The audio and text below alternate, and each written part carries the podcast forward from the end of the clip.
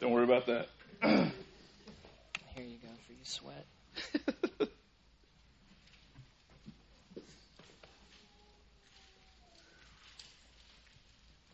Hello? Got me?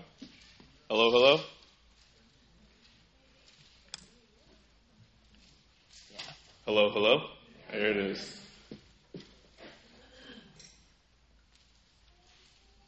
All right. Um, I love you all. Um, I guess Josh could only handle one Sunday back before he had to call in a replacement again. And I don't know what I did to Josh, but for some reason, I keep getting passages like cleansing of the temple, a guy getting thrown out of the wedding banquet, and then today's uh, woes. Um, and before we kind of start, Jesus is going to confront Pharisees again, and I just want to reiterate Pharisees. Um, they they believe the right thing, they practice the right thing, um, but we'll we'll see kind of where they um, get it wrong today.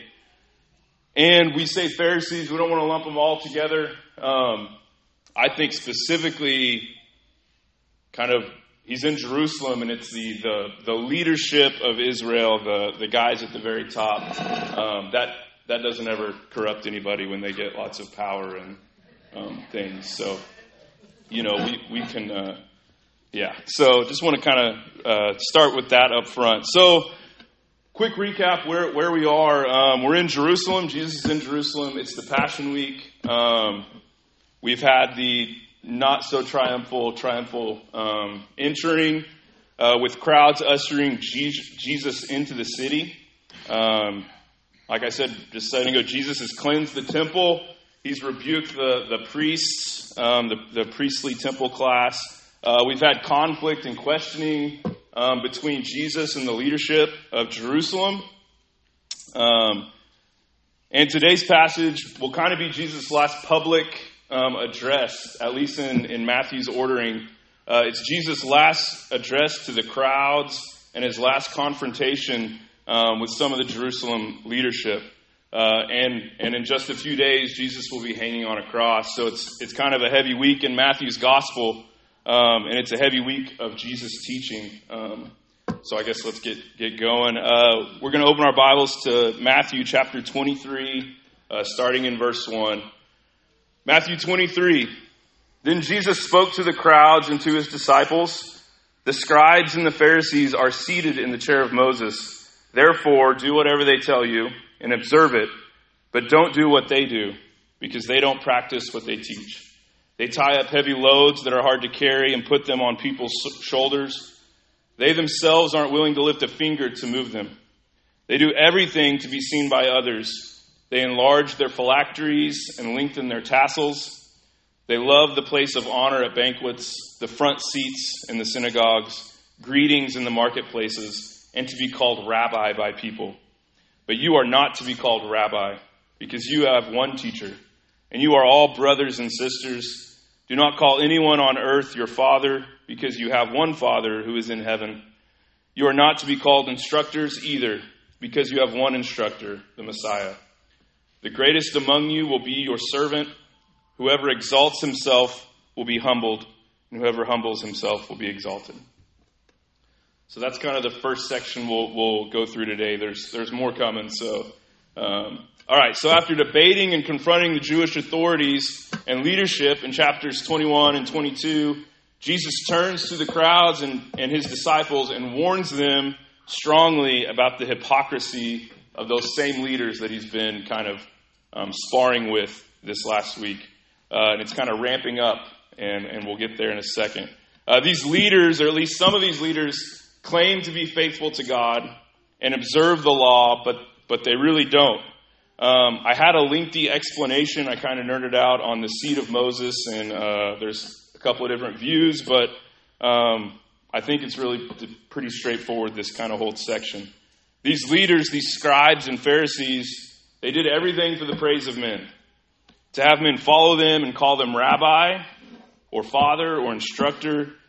They boast about how adherent they are with their ultra religious garb and emblems, tassels, and phylacteries. And I don't want to get, get it wrong. Uh, elsewhere in the Gospels, Jesus wears tassels because he's an obedient, observant Jew.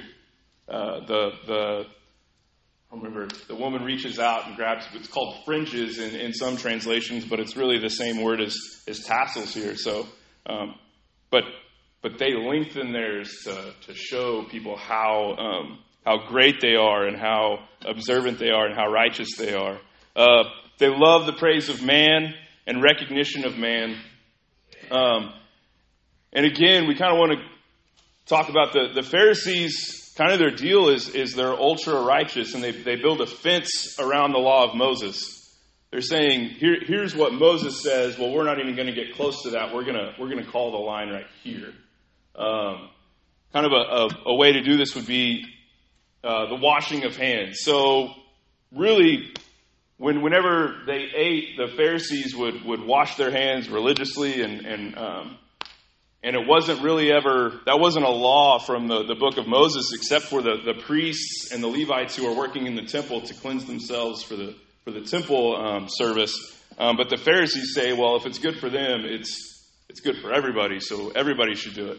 Um, so they're, they're creating an, an extra kind of tradition of man and putting it on the backs of people, saying, if you don't wash, you're breaking the law of Moses. But they're not. They're not breaking the law of Moses.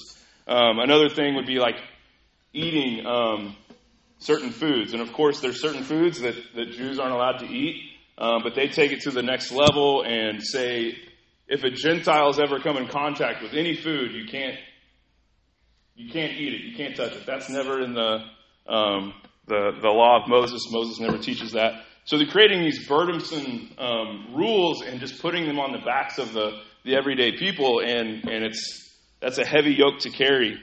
Um, and again, Jesus exhorts his disciples to not be like these um, corrupt leaders. Uh, the Pharisees, um, those that exalt themselves, will be humbled at the day of the Lord. And Jesus is warning against his disciples not to do that. Um, and he's telling them, but those that humble themselves in this age um, at Jesus' feet in submission to him would be exalted on the day of the Lord. Um, so, again, I think that passage, you can go kind of pretty deep into it but I think it's pretty simple. Um, the Pharisees live for the praise of men, or at least these Pharisees. All right, we're going to continue um, in Matthew 23, verse 13. And this is, it gets pretty heavy here, so uh, just be ready, as if it wasn't already heavy. But uh, verse 13 Woe to you, scribes and Pharisees, hypocrites! You shut the door of the kingdom of heaven in people's faces for you don't go in, and you don't allow those entering to go in.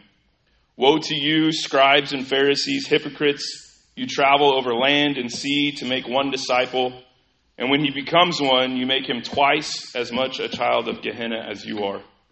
Woe to you, blind guides! Woe to you, scribes and Pharisees, hypocrites! You pay a tenth of mint and dill and cumin, and yet you have neglected the more important matters of the law justice, mercy, faithfulness. These things should have been done without neglecting the others. Blind guides, you strain out a gnat but gulp down a camel. Woe to you, scribes and Pharisees, hypocrites! You clean the outside of the cup and dish, but inside they are full of greed and self indulgence. Blind Pharisee, first clean the inside of the cup so that the outside of it may also become clean. Woe to you, scribes and Pharisees, hypocrites! You are like whitewashed tombs, which appear beautiful on the outside, but inside are full of bones, full of the bones of dead and every kind of impurity. In the same way, on the outside, you seem righteous to people, but inside you are full of hypocrisy and lawlessness. Woe to you, scribes and Pharisees, hypocrites! You build the tombs of the prophets and decorate the graves of the righteous. And you say, if we had lived in those days, the days of our ancestors, we wouldn't have taken part with them in shedding the prophet's blood. So you testify against yourself that you are descendants of those who murdered the prophets. Fill up then the measure of your ancestors' sins. Um, wow. There's no wimpy Jesus here. He's not pulling any punches. Uh, he's pretty intense. Um, and here Jesus turns and delivers seven woes to the leaders that he just warned his disciples about. So I assume he's talking to his disciples. the leaders are kind of there, and now he kind of turns and's like, "Yeah, you guys, I'm talking to you." Um, we're going to take a look at a couple of these woes specifically, but before that, I want to make sure we kind of all are on the same page and understand what the word woe means um, in this context. Woe is often used today to mean grief or sadness, kind of befalling someone, as in woe is me, uh, but without any real responsibility for the circumstance. So woe is me because things outside my control have befallen me. Um, but that's not what it is here. Uh, Jesus is not saying you scribes and Pharisees are going to be sad because you are hypocrites. That's not what he's saying. Like, that's not how, uh, in biblical terms, and especially in prophetic language, woe is used in reference to a judgment for sin and rebellion against God. A biblical woe is a result of breaking God's covenant. Woes are sometimes delivered against all of Israel, or kind of Israel in general, um, such as Hosea 7, 13, 14. Woe to them, for they have strayed from me. Destruction is theirs, for they have rebelled against me. I would redeem them, but they have spoken lies against me, and they do not cry to me from their heart. Or Isaiah 30, verse 1 Woe to the rebellious children, declares the Lord, who execute a plan but not mine, and make an alliance but not of my spirit, in order to add sin to sin. Or Zephaniah 3, 1 through 4 Woe to her who is rebellious and defiled the oppressive city. She obeyed no voice, she accepted no discipline, she did not trust in the Lord, she did not approach her God. Her leaders within her are roaring lions. Her judges are wolves at evening. They have no bones to gnaw in the morning. Her prophets are insolent, treacherous men. Her priests have profaned the sanctuary. They have done violence to the law. Isaiah 10, 1 through 3. Woe to those who enact unjust statutes and to those who constantly record harmful decisions so as to deprive the needy of justice and rob the poor among my people of their rights, so that widows may be their spoil and that they may plunder the orphans. Kind of skipping down. Or Jeremiah 22 13. Woe to him who builds his house without righteousness and his upstairs rooms without justice. Uh, you could go on. There's plenty of woes. Uh, however, like in today's passage, woes were often pronounced not to Israel as a whole, but specifically on the leadership of Israel for leading the Lord's people astray. Um, I'm going to read two semi long ones here, um, but they kind of fit perfectly with today's passage. Uh, Ezekiel 34, 1 through 4. Then the word of the Lord came to me, saying, Son of man, prophesy against the shepherds of Israel. Prophesy and say to those shepherds, This is what the Lord God says. Woe, shepherds of Israel who have been feeding themselves. Should the shepherds not feed the flock? You eat the fat and clothe yourselves with the wool. You slaughter the fat sheep without feeding the flock. Those who are sickly you have not strengthened. The diseased you have not healed. The broken you have not bound up. The scattered you have not brought back. Nor have you searched for the lost. But with force and with violence you have dominated them. And the second one, Jeremiah 23, 1 to 2. Woe to the shepherds who are causing the sheep of my pasture to perish and are scattering them, declares the Lord.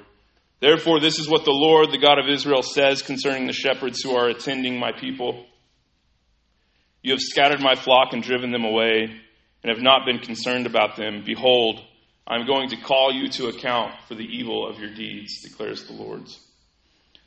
Okay, so I went through a bunch of those, and I really just went through all of that to make clear that, that nothing really new or novel is occurring between Jesus and the leadership of Israel. Um, this kind of thing has happened multiple times before.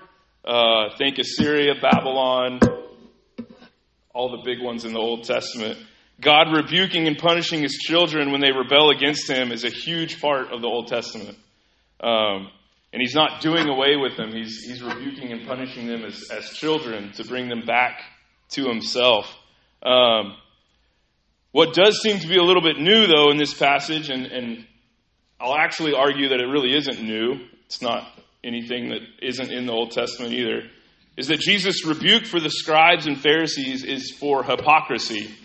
While most of the Old Testament woes seem to be for when Israel is in open, outright rebellion.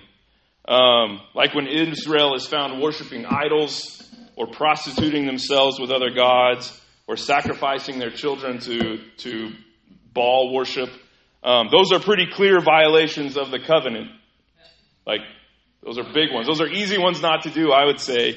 Um, but hypocrisy, it can't be that big of a deal, right? Like, it can't be as big a deal as those things. Um, it can't be on the level of open idolatry or human sacrifice. Uh, but Jesus' language doesn't really leave much room for this not being a big deal.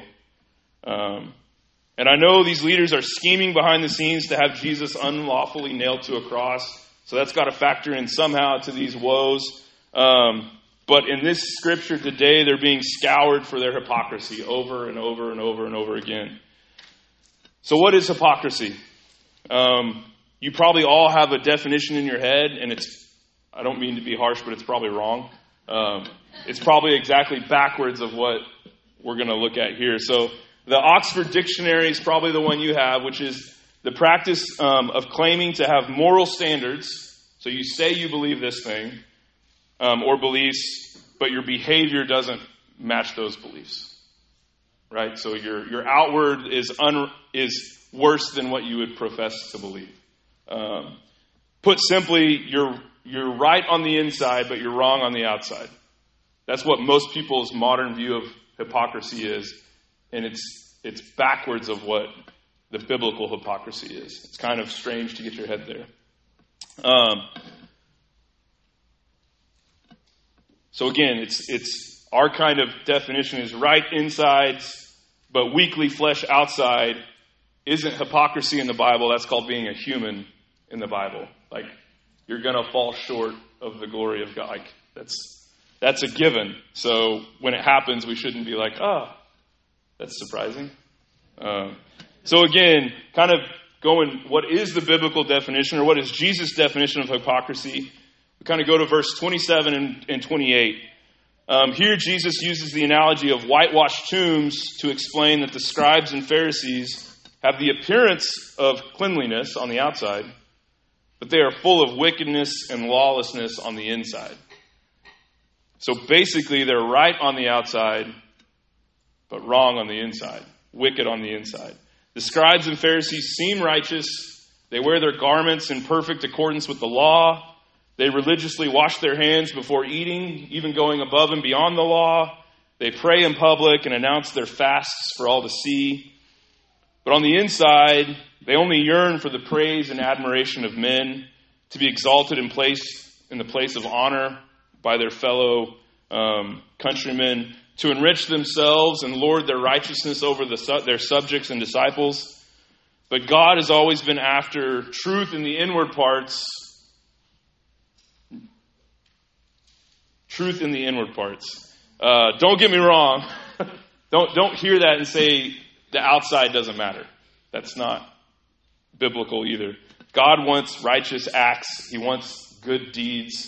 Um, he wants and delights in the outside being right and clean, but only if the inside is right also. Um, so, Psalm 51, uh, this is a psalm of David after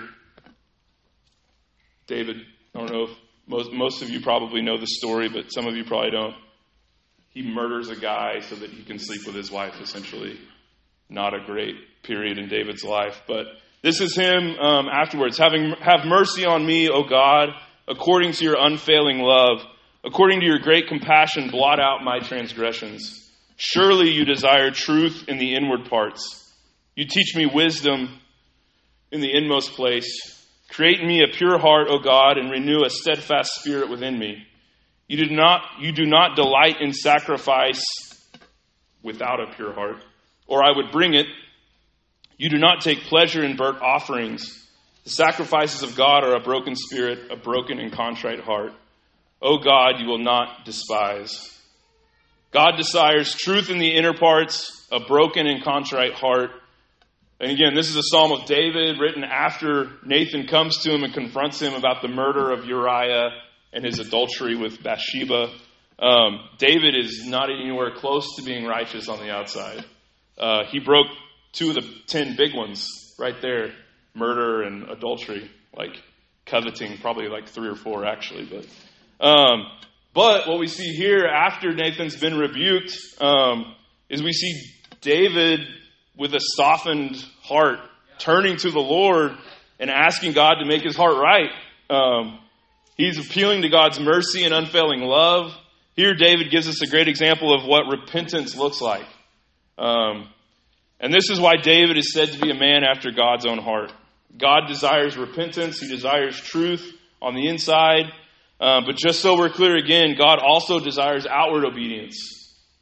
I know it says that God does not delight in sacrifice, but that same psalm at the end, presumably after David's heart um, has been restored by the Lord, uh, he comes with a contrite and broken spirit. The last verse in verse 19 of that psalm says, Then you will delight in the sacrifices of the righteous, in burnt offerings offered whole. Then bulls will be offered on your altar. Um, so, right insides and then right outsides. God's after both of them, but the outside is uh, an abomination without the inside. Um, again, Isaiah 66, kind of a different one, but uh, this is the one I esteem. He who is humble and contrite in spirit, with a right heart, and trembles at my word. But whoever sacrifices a bull without a right heart is like one who kills a man and whoever offers a lamb without a right heart, like one who breaks a dog's neck. Whoever makes a grain offering, again without a right heart, is like one who presents pig's blood. And whoever burns memorial incense without a right heart, like one who worships an idol. They have chosen their ways, and their souls delight in their abominations. So, throughout the Bible, God desires outward adherence to the law. That's pretty clear. But you really can't truly adhere to the law outwardly without doing so inwardly with a repentant, humble, contrite heart.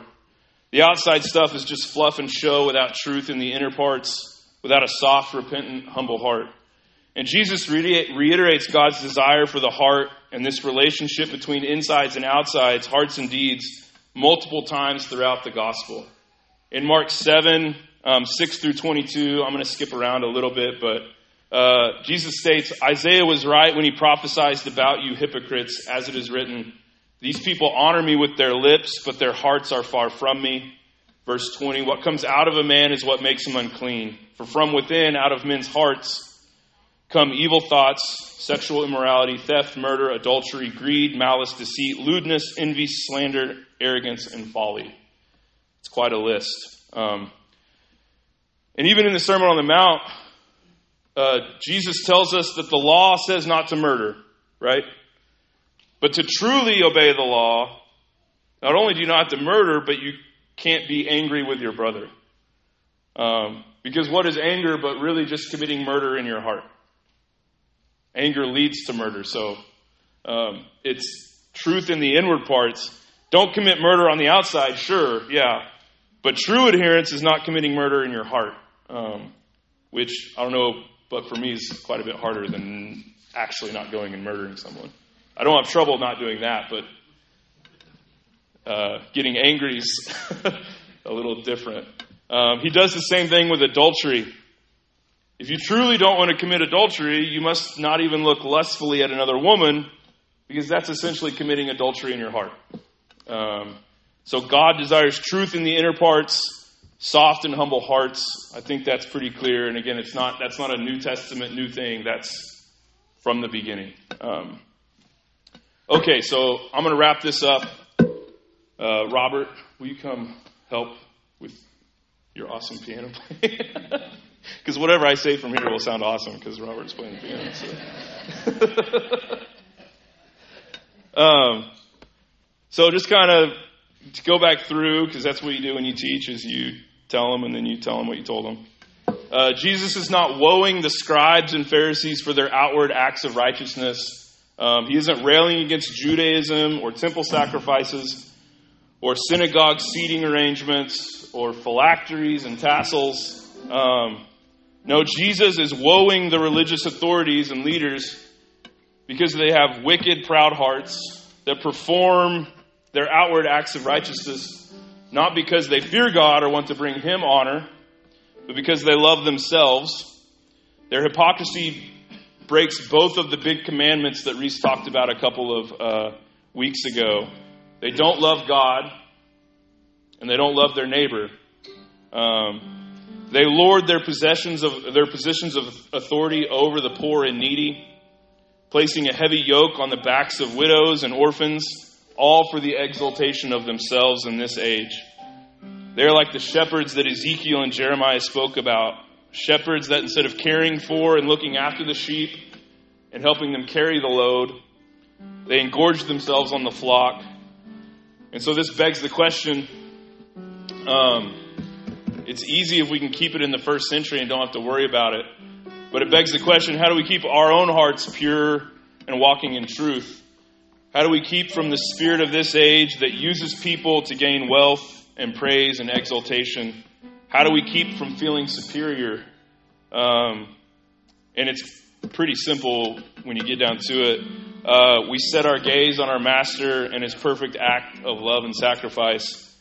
Um, we wake up every morning and lock our eyes on the cross, on the King of the universe who humbled himself and gave himself for us rebels and sinners, um, who washed the feet of his enemies as a perfect example of a, a, a, a leader who is perfect on the outside, but also perfect on the inside, serving even the guy who's getting ready to betray him. Um, it's you could probably we probably should just meditate on that for a while but um, so we, we wake up we gaze at the cross we humble ourselves in service to this king and we sign up to follow him again um, and we do it again. And we ask god to send his holy spirit uh, and give us the heart for people like david did um, after he sinned. He said god fix my heart. Um, we ask for his heart so that we can love others as he loved us. And that would be my my uh, challenge to us this week would just be if you signed up, just keep signing up. Wake up every morning, pray Psalm 51, ask for a, a new heart, ask for a soft heart that day, uh, so that you can follow our King, um, both on the inside and on the outside. Uh, and if you're here and you haven't ever done that, um, or you've been in a situation with corrupt leaders who place heavy burdens on you, uh, I'm sorry for that, but that's not uh, Jesus' instruction. Um, so don't don't put that on Jesus, uh, the King. That's that's we humans doing human stuff. That's going to happen. Um, so if you've never done that, or you uh, kind of shirk back from that, uh, grab an elder during the prayer meeting. Uh, grab me, grab Josh, grab any member of CLC, and uh, we'll help you um, maybe look at Jesus through a, through a new light, or or, or help you in that. Uh, please join me in prayer. Uh, Father, um, we just thank you, and we ask that you would give us um, soft hearts. That whatever we've done this week, whether it was a, a, good week of obedience or a bad week of obedience, we know we fell short in, in a lot of ways. Um, and we just come to you uh, and ask for your mercy. And we thank you for uh, Jesus' example um, of what it means to, to sacrifice for the sake of others, to, to run the race. Um, and to show us what you truly delight in, which is uh, serving others, humbling ourselves, um, so that we can be exalted one day uh, through the power of Jesus' cross and his death. Um, and, and keep us from a spirit where we, we lord uh, things over people. Um, we just we just ask for soft hearts this week. And and your spirit to help us walk obediently uh, in faith. In Jesus' name, amen.